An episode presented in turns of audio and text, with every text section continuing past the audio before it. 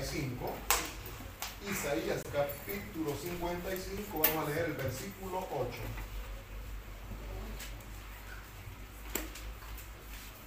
Rico está el calor.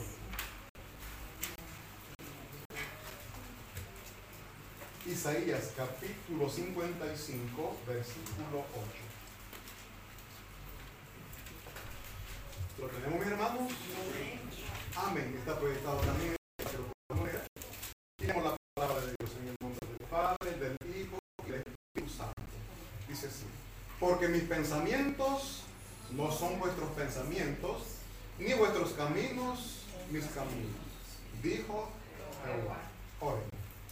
Padre bendito que estás en los cielos, Señor, por esta palabra, porque reconocemos, Señor, que nuestra humanidad muchas veces dudamos, Señor, de lo que usted está haciendo en nuestra vida.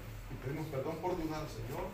Y suplicamos en esta mañana, su Espíritu Santo nos dé la capacidad para poder dar esta palabra, así también para poderla recibir, pero sobre todo, Señor, para poner en práctica nuestra vida. Quédese con nosotros, bendito Espíritu Santo, y sea usted obrando. Por favor, se lo rogamos y suplicamos en el nombre de Cristo Jesús. Amén. Se pueden entrar mis hermanos y el, sermón el nombre de este sermón es el plan perfecto de Dios. El plan perfecto de Dios para nuestra vida. Mi hermano, ¿qué, qué es algo perfecto? Algo perfecto, algo que no le falta nada, que está completo. Y bueno, anteriormente mi hermano, cuando se evangelizaba, bueno, a mí me lo decían, siempre me decían, me decían, Dios tiene un plan perfecto para su vida.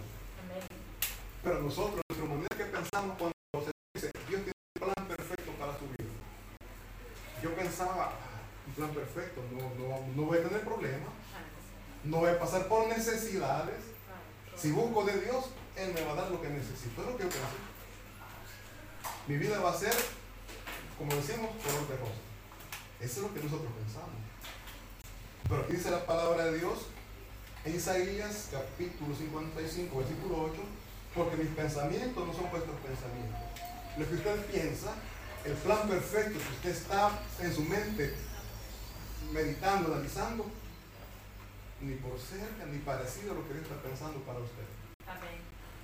Nosotros estamos pensando, todo me va, me va a ir bien. Y Jesucristo me enseñó, tendréis dificultades, tendréis problemas, tendréis, o sea, nunca, promo- nunca nos prometió una vida libre de problemas. Nunca. Nunca dijo desde que vengan los a mis pies, no te vas a enfermar. Nunca dijo eso. Pero nosotros lo que pensamos, ¿no? Día que nos enfermamos, le voy a dar al Señor y sé que va a sanar. ¿Quién dice eso? El apóstol Pablo, cuando clamaba, porque él estaba pasando por momentos difíciles también, tenía el aguijón, dice la palabra de Dios, clamó al Señor, y nuestro Señor, ¿qué fue lo que le dijo? Bástate en gracia. Así está bien. Yo sé por qué te tengo así. Cuando usted está pasando ese problema y, usted viene delante de Dios y clama, hasta lloramos muchas veces, el Señor que nos dice, bástate en gracia, te va a sacar en victoria. Eso es lo que te tiene que bastar, que no te va a hacer falta lo necesario. En ese momento que quedamos sin trabajo, no te va a hacer falta lo necesario. Dios cumple su palabra, Dios cumple su promesa. Entonces dice acá, mis pensamientos no son vuestros pensamientos. Lo que usted piensa, mi hermano, que Dios tiene preparado para usted, es poco. Oiga, ni es poco para lo que Dios tiene preparado para usted. Lo que nosotros pedimos son cosas terrenales, mi hermano. Pero Dios tiene preparado para nosotros cosas celestiales, que son cosas mayores. Lo terrenal se pierde, se arruina. Lo que es celestial es para siempre. Y dice, ni vuestros caminos, mis caminos, o sea, nuestros caminos son muy diferentes a los caminos que Dios tiene preparados para nosotros. Mis hermanos, ¿cuántos saben leer los planos que los arquitectos diseñan? Leer un plano para alguien que no es preparado, alguien que no es estudiado, es bien difícil. Se ven un montón de cuadritos, un montón de numeritos y uno no los entiende. Pues. Bueno, no sé ustedes, yo no los entiendo. Imagínense algo que un hombre ha creado, no lo logramos entender, mucho menos vamos a entender lo que Dios, los planes o el plano que Dios tiene para nuestra vida. No lo podemos entender. ¿Por qué? Porque nuestra mente es limitada, es pequeña. Un ser humano puede tener mucha inteligencia, inteligencia, mucha sabiduría, pero nunca va a lograr comprender lo que Dios preparado para nosotros. Y para ir confirmando que lo que estamos hablando, por favor les pido que busquemos el de Hechos, capítulo 8, vamos a leer versículo 1.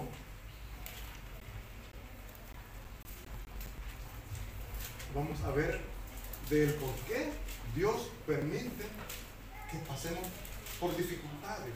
¿Por qué Dios permite que pasemos por problemas? Nosotros no lo entendemos, pero Dios tiene planes. Dios sabe el por qué nos hace pasar por esas dificultades. Tenemos, hermanos, Hechos capítulo 8, versículo 1. Leemos, dice así la palabra de Dios. Y Saulo consentía en su muerte. En aquel día hubo una gran persecución contra la iglesia que estaba en Jerusalén.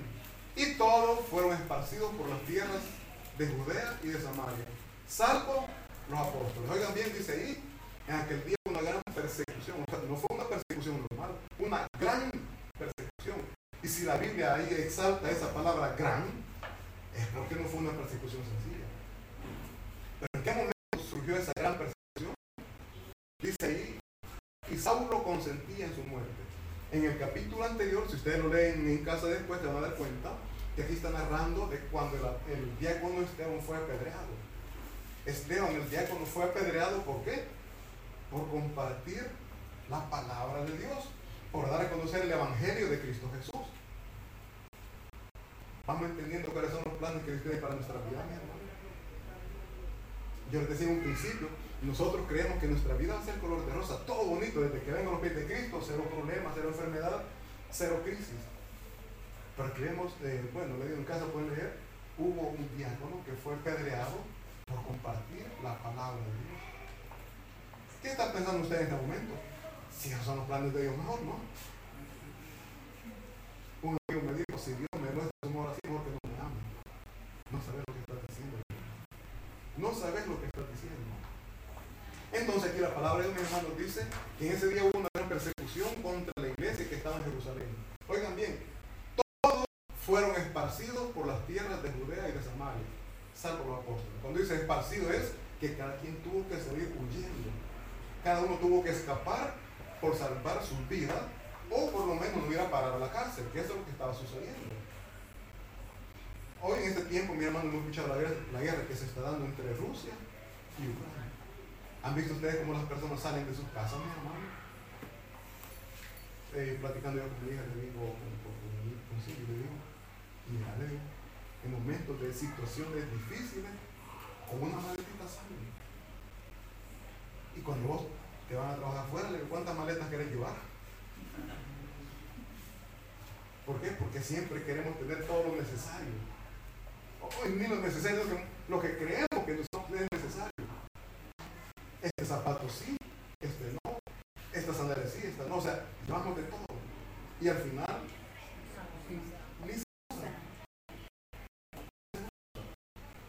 Entonces aquí podemos ver que ellos salieron y no tuvieron tiempo para preparar sus cositas. Dejaron comodidades. Dejaron sus casitas. Dejaron lo que ellos tenían ahí.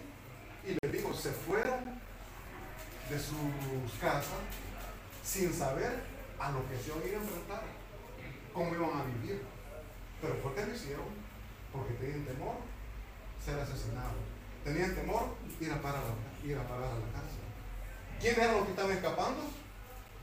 Los cristianos, los que habían recibido la palabra de Dios, los que pensaron con Cristo Jesús, vamos a estar bien, nada nos, va a faltar. Pero dice aquí la, eh, que los planes de Dios no son como nosotros podemos imaginar.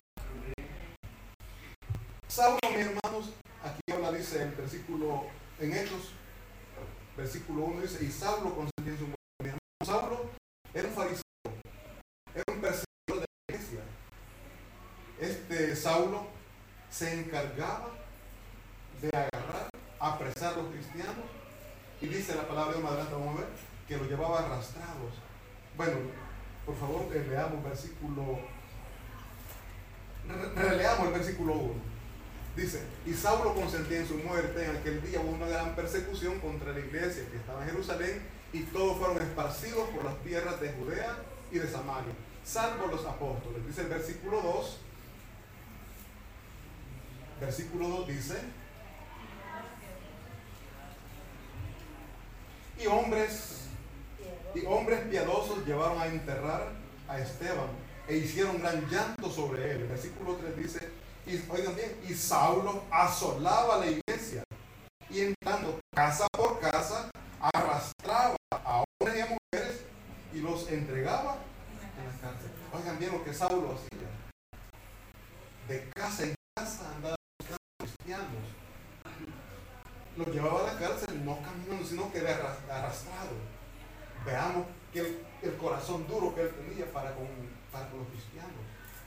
Pero repito, Saulo era un fariseo y según él estaba haciendo las cosas que a Dios le agradaban. El propósito de Saulo era que la religión a la cual pertenecía no fuera, eh, ¿cómo sería la palabra? Que no perdiera el valor que hasta ese momento tenía. Y repito, según él, él estaba agradando a Dios, a Dios haciendo esto. Entonces, dice que uno era en persecución y todos comenzaron a escapar, comenzaron a huir. Pero, repito, mis hermanos, ¿quiénes son los que estaban escapando? ¿Quiénes son los que estaban huyendo? Los cristianos. Quizás en este día nosotros no estamos siendo perseguidos de esta manera, pero sí estamos pasando por muchas dificultades, estamos pasando por muchos problemas y nosotros, nosotros decimos, Señor, ¿por qué estoy viviendo este problema?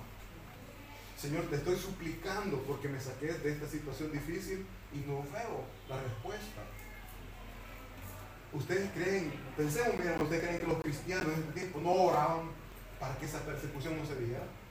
Claro que estaban orando, Señor, librarnos, protegernos, que no nos pase nada, pero la persecución seguía hasta el punto que ellos escaparon. Leamos por favor Hechos capítulo 8 versículos 4 y 5.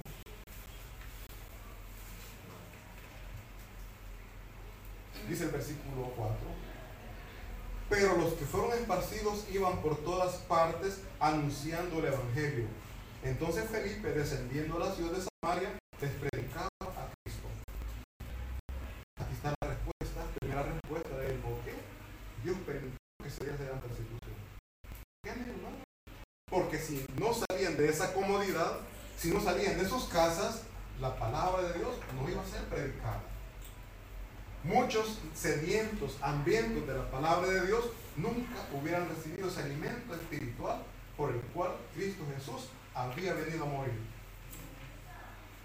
Dice aquí que los que fueron esparcidos, todos los que dejaron su comodidad, los que dejaron sus casas, los que dejaron todo lo que tenían, fueron salieron de sus ciudades, pero no iban solamente por llegar, por salir, por caminar, sino que ellos iban esparciendo la palabra de Dios. Ellos iban y a todo aquel que encontraban en el camino les predicaban de Cristo. Hacían conocer lo que Cristo había hecho por toda la humanidad. Dice que Felipe descendió a la ciudad de Samaria y les predicaba a Cristo. Mi hermano, repito,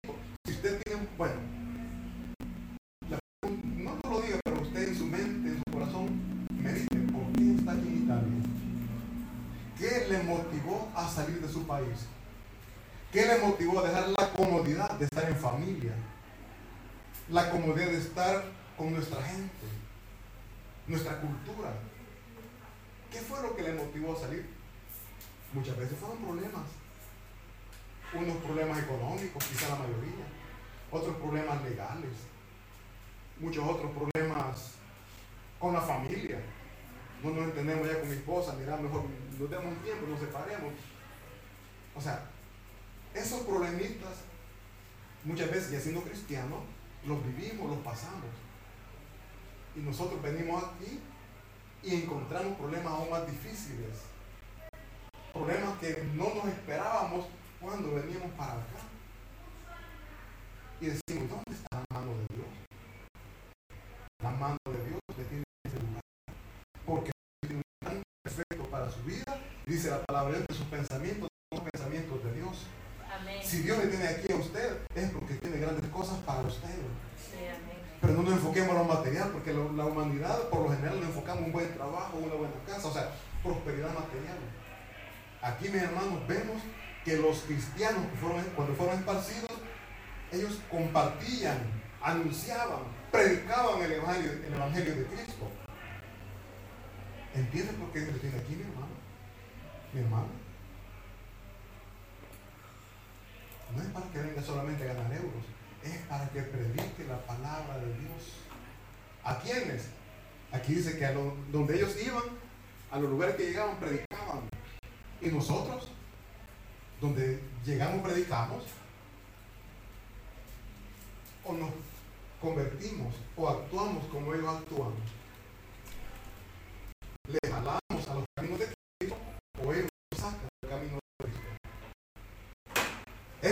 mis hermanos, caer, levantar a algo, levantarnos nosotros mismos, muchas veces cuesta. Si usted está, si hay alguien, mi, hermano, en el fondo de un barranco, digamos, si usted le lanza una cuerda y usted lo quiere sacar, le va a costar sacarlo. Tiene que hacer fuerza y el que está abajo también tiene que ayudar para poder salir. Si usted está haciendo fuerza para sacar a alguien, que está ahí no quiere salir, difícilmente lo va a sacar. Esa es la palabra de Dios. Nosotros, nosotros, estamos compartiendo la palabra de Dios, pero si el que está en el hueco, el que está en el problema, no quiere salir, por más que nosotros hagamos, en nuestra humanidad no vamos a poder. Y ahí es donde tenemos que entrar en oración y clamar a Cristo Jesús que haga lo que nosotros no podemos hacer. Es más fácil, oigan bien, es más fácil que el que está en el hueco nos haga caer que nosotros sacarles a él. Es más fácil. Si usted no está bien parado y le, le tira la del que está le jaló, se. Nuestra vida como cristianos si no estamos bien fundamentados en la palabra de Dios, rápido vamos a caer, rápido nos van a sacar del camino al cual Cristo nos ha llamado. Eso es así, mi hermano. Por eso tenemos que estar bien fundamentados en la roca que es Cristo Jesús. Tenemos que estar firmes en la roca que es Cristo Jesús, porque de lo contrario, vamos a comenzar a dar un mal testimonio. Y como cristianos estamos llamados para, para dar un buen testimonio no para dar un testimonio. Así de que los primeros cristianos tuvieron que sufrir una gran persecución para salir de sus tierras, para salir a otras ciudades a compartir las buenas nuevas de salvación. No es igual, mis hermanos, vivir nuestro cristianismo dependiendo de la ayuda de nuestra familia que vivirlo dependiendo directamente de Dios. Como cristianos en nuestro país quizás ya vivíamos bajo la cobertura de Dios, pero los problemas a quién corríamos? rodillas para ayudar a Dios, a la familia, a los amigos o conocidos. Yo me enfoco siempre en lo material cuando tengo un problema económico. Corremos donde creemos que nos van a ayudar. Y cuando vemos que no se puede, entonces venimos y nos damos rodillas. Porque no hacemos lo contrario, mi hermano. En nuestra primera acción, en nuestra primera actitud, demostramos en quién estamos confiando. Eh, ahí vemos en quién está puesta nuestra confianza. Pero cuando nosotros hablamos, decimos, mi fe, mi confianza está puesta en Dios. Que está cierto vez. Entonces, aquí dice mi hermano que el propósito de esta gran persecución fue que todos los cristianos, todos los que salían, compartieran la palabra de Cristo Jesús. Ese es el propósito. Ahora, la gran persecución también traía resultados. No solo propósito, también tenía resultados dio resultados, dio fruto. Y veamos por favor Hechos capítulo 8, versículos 6 y 8. Lo que usted hace, mí tiene fruto, mis hermanos. No crea que no. Al momento quizás usted no lo va a ver, pero con el tiempo usted va a ver cómo Dios está trabajando por medio de lo que usted está haciendo. Tenemos, mis hermanos, capítulo 8, versículo 6 de Hechos. Dice, oigan bien, y la gente unánime escuchaba atentamente las cosas que decía Felipe, oyendo y viendo las señales que hacía. El versículo siguiente dice, porque de muchos que tenían espíritus inmundos salían estos dando grandes voces y muchos paralíticos y pocos eran sanados. El versículo 8 dice, así que había gran gozo en aquella ciudad. Mis hermanos, en aquella ciudad había gran gozo Pero los que salieron de sus tierras, ¿cómo, cómo iban? ¿Cómo estaban? Iban tristes, quizás, angustiados, porque no sé económicamente cómo salieron. No sé ustedes cuando venían cuánto estarían de dinero. O venían con lo necesario.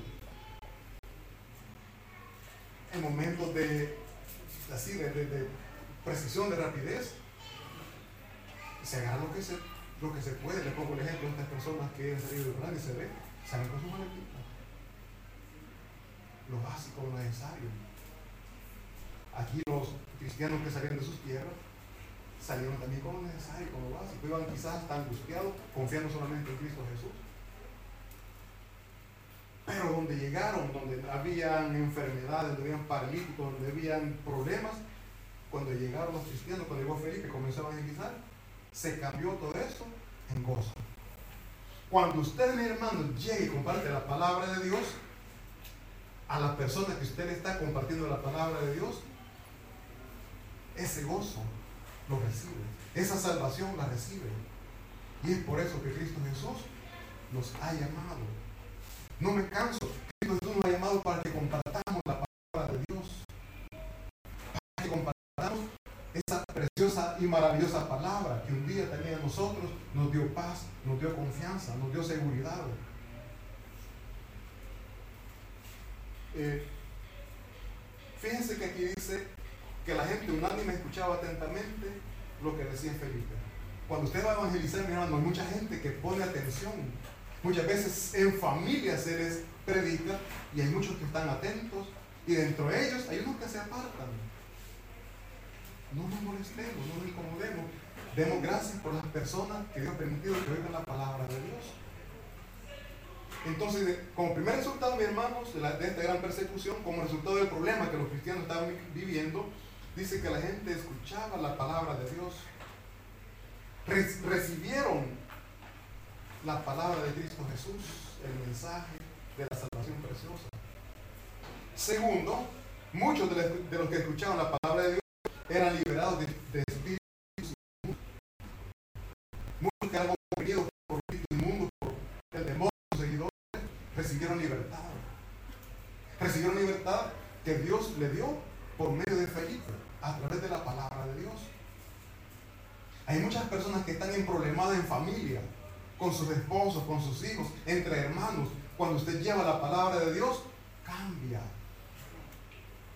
Si son duros y quieren pedir perdón, cuando usted dice Dios nos manda a perdonar como nosotros hemos sido perdonados, quizás con un poquito de vergüenza o, con una lucha interna, pero piden perdón.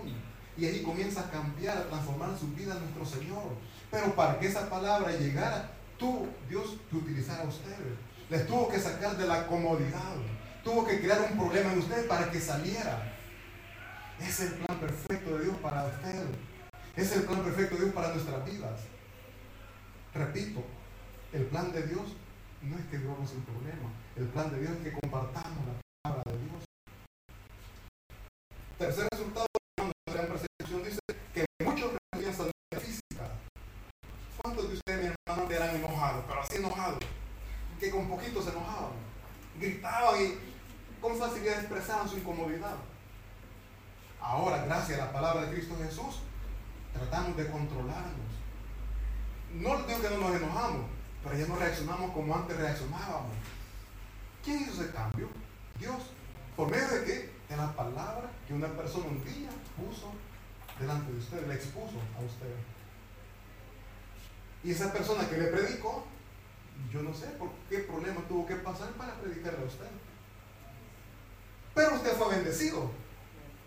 ¿Sí? Entonces, cuarto resultado de esta gran persecución dice, todos los que escuchaban la palabra de Dios en aquella ciudad por medio de Felipe tenían gran gozo. Mis hermanos, todo aquel que sale de esos problemas está con gozo, está agradecido con Dios. ¿Y por qué llega el gozo? Porque Dios le ha liberado de todas las cosas que estaban viviendo. Dice la palabra de Dios en Romanos 8, 28, todas las cosas nos ayudan para bien. Leamos, mi hermano, Romanos 8, 28. Dice, y sabemos que a los que aman a Dios, todas las cosas nos ayudan a bien. Esto es a lo que conforme su propósito son llamados. Oigan bien, los que conforme a su propósito, ¿propósito de quién? Propósito de Dios, son llamados. Ese problema que usted usó, Dios lo usó para llamarle, para atraerle a Él. La gran mayoría, no todos, pero la gran mayoría, hemos buscado a Dios en momentos de problemas. No todos, pero la gran mayoría. Y los que aman a Dios, todas las cosas nos ayudan para bien. Ese problema nos, al final nos ayudó para bien, nos acercó a Dios. Es el de Dios, que nos acerquemos a Él, que sirvamos a Él. Así es que el problema que tuvimos que pasar, mis hermanos, nos acercó a Dios, nos permitió conocerle más a Él. Dice la palabra de Dios también que la voluntad de Dios es buena, agradable y perfecta para cada uno de nosotros. Pero cuando estamos en problemas con nuestra familia, no vemos lo perfecto en ese problema, ¿verdad? No vemos lo agradable. No vemos el beneficio, sino que nosotros estamos angustiados. O sea, cuando nos quedamos sin trabajo, ¿dónde está la perfección de Dios? ¿Qué tan agradable es estar sin trabajo? saber que tenemos una familia que depende de nosotros. ¿Es eso perfecto para nosotros? No lo entendemos. Pero Dios sabe qué va a provocar con todo eso. Va a provocar a que nuestra fe crezca, que nuestra confianza en Él crezca. Si nuestra confianza está puesta en el próximo, en nuestra, en nuestra familia, mis hermanos, pongamos nuestra confianza en Dios. Es dura, pero la palabra dice, maldito el hombre que confía en el hombre. Maldito el hombre que confía en el hombre. Pero nosotros, en nuestra humanidad, confiamos en nuestro Señor, en nuestro prójimo, en nuestro prójimo más que en nuestro Señor. Maldito. Y maldito que es algo que no, no nos va a provocar bien, sino que solo nos va a traer males. Entonces, mis hermanos, los resultados de nuestros problemas, cuando estamos en el problema no lo vemos, pero con el tiempo vemos cuál fue o cuál era el propósito por el cual Dios permitió ese problema en nuestra vida. Entonces, no nos lamentemos, no nos quejemos por el problema que estamos viviendo, mejor digamos, gracias Señor, porque a través de este problema voy a ver tu gracia, voy a ver tu poder, voy a ver tu gloria. Porque en ese problema Dios se va a glorificar. Entonces, dice Efesios capítulo 1, versículo 13, Efesios capítulo 1, versículo 13 dice, en él también vosotros, habiendo oído la palabra de verdad, el evangelio de vuestra salvación, y habiendo creído en él, fuisteis sellados con el Espíritu Santo de la promesa. Resultado de su problema.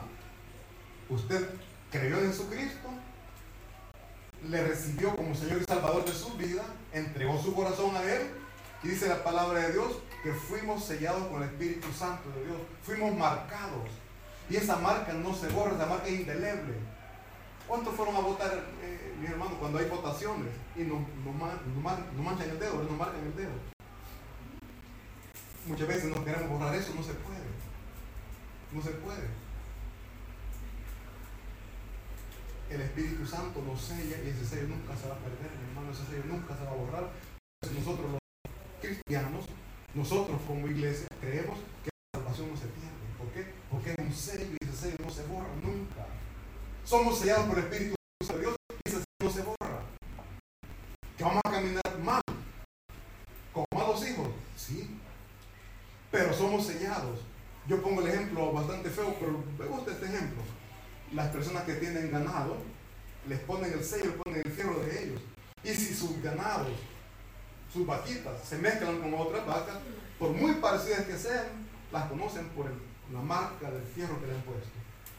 Usted puede andar en caminos equivocados, puede estar en una discoteca, puede estar en un bar, un lugar donde no tiene que estar, pero usted está sellado por el Espíritu Santo de Dios, que está en un lugar equivocado, sí, pero el sello no lo ha perdido. Obviamente, el dueño tiene que irlo a traer y solo Dios sabe cómo le va a traer nuevamente los pies de Cristo Jesús. Solamente Dios sabe cómo le va a traer. Porque le va a sacar de ahí, le va a sacar. Entonces dice que como resultado de nuestros problemas fuimos sellados por el Espíritu Santo de Dios. Después dice Salmo 51, 17, que Dios sana nuestros corazones, mi hermano. Si usted antes era una persona rebelde, rencorosa, envidiosa, póngale lo que usted quiera. Dios le sana de todo eso. Dice el Salmo 51, 17. Dice, los sacrificios de Dios son el, oiga bien, son el espíritu quebrantado, al corazón contrito y humillado, no despreciarás, despreciarás tú, oh Dios. Dios cambia nuestros corazones. Cuando renacemos, dice que el corazón de piedra Él lo quita y pone un corazón de carne, un corazón sensible a la palabra de Dios. Lo que antes rechazábamos de Cristo, hoy lo recibimos porque somos tenemos un corazón sensible. Dios cambia nuestros corazones. Pero para cambiar nuestro corazón, tuvimos que pasar por ese problema para buscar de Dios. Entonces entendemos por qué Dios permite tener esos problemas en nuestra vida, mi hermano. Y ese es el plan que Dios tiene para nosotros. Que seamos sellados por el Espíritu Santo. Él quiere que nuestros corazones sean transformados, que nuestros corazones sean cambiados. Y también tenemos como tercer beneficio, dice, tenemos una familia unida. No sé cuántos vinieron con familias separadas a los pies de Cristo. Mi familia estaba destrozada. Y gracias a Cristo Jesús fuimos reunificados. Dice aquí, por favor, leamos Primera de Crónicas, capítulo 16, versículos 28 y 29. Primera de Crónicas, capítulo 16, versículo 28 y 29. Dice el versículo 28, tributad a Jehová, oigan bien, oh familias de los pueblos, dad a Jehová gloria y poder. Versículo 29 dice, dad a Jehová la honra de vino a su nombre, traer ofrenda y venir delante de él, postrados delante de Jehová en la hermosura de la santidad, como familia, como familia. Es por eso que Dios quiere cambiar nuestros corazones para que como unidos. Cuando un corazón está lleno de amargura, de rencor, de todo lo negativo, como familia podemos estar juntos físicamente, pero estamos separados. Estamos en la misma casa, pero muchas veces ni hablamos. ¿Por qué? Porque estamos divididos, estamos separados, pero Cristo Jesús viene y nos cambia, nos quita ese rencor, nos quita eso negativo y comenzamos a vivir, comenzamos a ser una familia diferente a como vivíamos antes, lejos de Cristo Jesús. Hoy comenzamos a vivir en unidad. Y es eso lo que Cristo quiere. Es eso lo que Cristo quiere que vivamos. Y esos son los planes perfectos que Él tiene para nosotros, mis hermanos. Que como familia seamos unidos. Dice aquí, tributar al Señor familia. O si usted vive en la iglesia, no venga solo, mi hermano. No venga sola. Traiga a su esposo, traiga a su esposa, traiga a sus hijos, porque eso es agradable delante de los ojos de Dios. Es eso lo que Él quiere. Es eso lo que anhela, que como familia adoremos, que como familia le exaltemos a Él, nuestro Señor Creador. Dice, tributad familias de los pueblos, de, tributen al Señor la gloria, tributemos gloria y honra a nuestro Señor. El problema por el cual estábamos pasando, mis hermanos, con la unidad, como familia, va todo cambiando. Cuando nuestros hijos son rebeldes, Dios comienza a cambiar sus corazones. Dios comienza a poner ese amor hacia el Padre, ese amor, ese respeto. Así del Hijo hacia el Padre, como también de nosotros como Padre, porque como Padre muchas veces fallamos, mis hermanos. Como Padre no es que somos perfectos, fallamos. Pero en el amor de Dios podemos cambiar. Dios nos puede transformar. Pero tenemos que poner de nuestra parte. ¿Por qué? Porque muchas veces no queremos que Dios nos quite el orgullo, la gloria, la tenería, no lo queremos dejar. Y es por eso que no logramos llegar a esos propósitos que Dios tiene para nosotros. El plan perfecto de Dios para nuestra vida, mis hermanos, es que compartiendo la palabra de Dios, ayudamos, ayudemos a aquel que vive en problemas, que está pasando por dificultades. El plan perfecto de Dios para nuestras vidas es que vivamos mejor que antes. Si sin Cristo, si no tenemos a Cristo, Quizás decíamos éramos felices, pero con Cristo podemos ser aún más felices. Leamos por favor el Ageo, ya para ir, terminando. Ageo capítulo 2, versículo 9. Cuando nosotros, mis hermanos, tributamos como familia honor y gloria a nuestro Señor, cuando estamos en la unidad, comenzamos a ver la gloria de Dios en nuestra vida. Ageo capítulo 2, versículo 9 dice, oigan bien, mi hermano, este versículo no lo olviden, márquenos si es posible. Dice, la gloria postrera de esta casa, ponga su familia allí, dice, será mayor que la primera. ¿Quién lo ha dicho, mis hermanos? Ha dicho Jehová de los ejércitos. Y daré paz en este lugar, dice Jehová de los ejércitos. Bien, la gloria postrera de su familia va a ser mayor que la primera. Si usted antes se sentía feliz, gozoso, eso va a quedar, va a ser poquito comparado a lo que Dios va a poner en su familia. Pero para eso tenemos que nosotros poner disponibilidad y cambiar nuestros corazones, cambiar nuestras actitudes. Porque los planes de Dios para nuestras vidas, los planes de Dios para nuestra familia son perfectos. Por ahorita no lo estamos entendiendo. Porque yo sé que el momento, ese momento de problema, no lo podemos entender. Pero vamos confiados que Dios está trabajando en nosotros y Dios no se equivoca. Dios es perfecto, Dios no se equivoca. Entonces vivamos confiados en que por difícil que el problema sea, Dios nos sacará en victoria. Dios hará ver su gloria en cada uno de nosotros y ese es el plan perfecto de Dios, derramar su poder sobre cada uno de nosotros y que en nuestra vida, en nuestra familia, la gloria de Dios sea manifestada. Amén. La gloria y la honra sea para Dios. Un fuerte aplauso y vamos a orar. Gracias le damos, bendito Padre Celestial, por su palabra. Gracias damos por el problema por el cual en este momento podamos estar pasando, Señor. En nuestra humanidad muchas veces llega el temor, la desconfianza, la duda. Y pedimos perdón, Señor, porque como hijos suyos que somos, sabemos que usted es nuestro Padre y un Padre nunca abandona a su Hijo. Ayúdanos a caminar con seguridad que usted está obrando en nuestras vidas. Ayúdanos, Señor, por favor, a ser obedientes para poder compartir su palabra, para poder llevar gozo a aquel que aún no le ha conocido, bendito Jesús. Ayúdanos,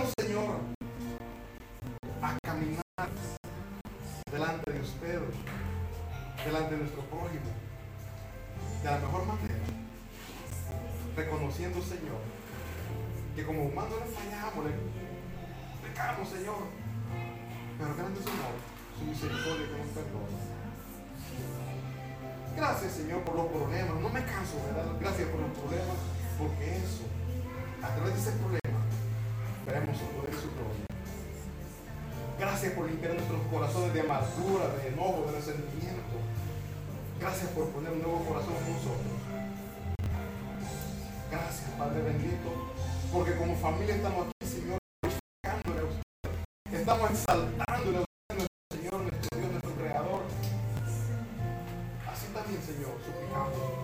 Porque hay familias que están pasando dificultades, porque hay familias que están, quizás, Señor, a punto de divorciarse, separarse como parejas. Oramos por los hijos que quizás han ido de casa, Señor.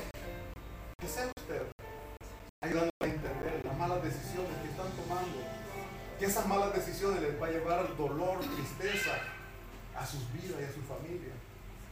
Y en este momento, Señor, ruego por cada uno de los problemas que mis hermanos puedan estar viviendo, por esos problemas por los que pueden estar pasando, que sea usted, Dios mío, ayudándoles. Por favor, sea usted ayudándoles a salir en victoria. Gracias, Señor Jesús, por cada uno de mis hermanos aquí presentes. Gracias porque usted está escuchando sus peticiones, porque usted está respondiendo a cada una de ellas. Mas ayúdenos a entender, Señor, que sus planes son muy diferentes a los nuestros, que sus pensamientos son muy diferentes a los nuestros. Nosotros somos carne, somos humanos y nos equivocamos. Usted es Dios, el Rey Todopoderoso y la perfección. La perfección está en usted, la sabiduría está en usted. Ayúdenos, Señor derrame de esa preciosa sabiduría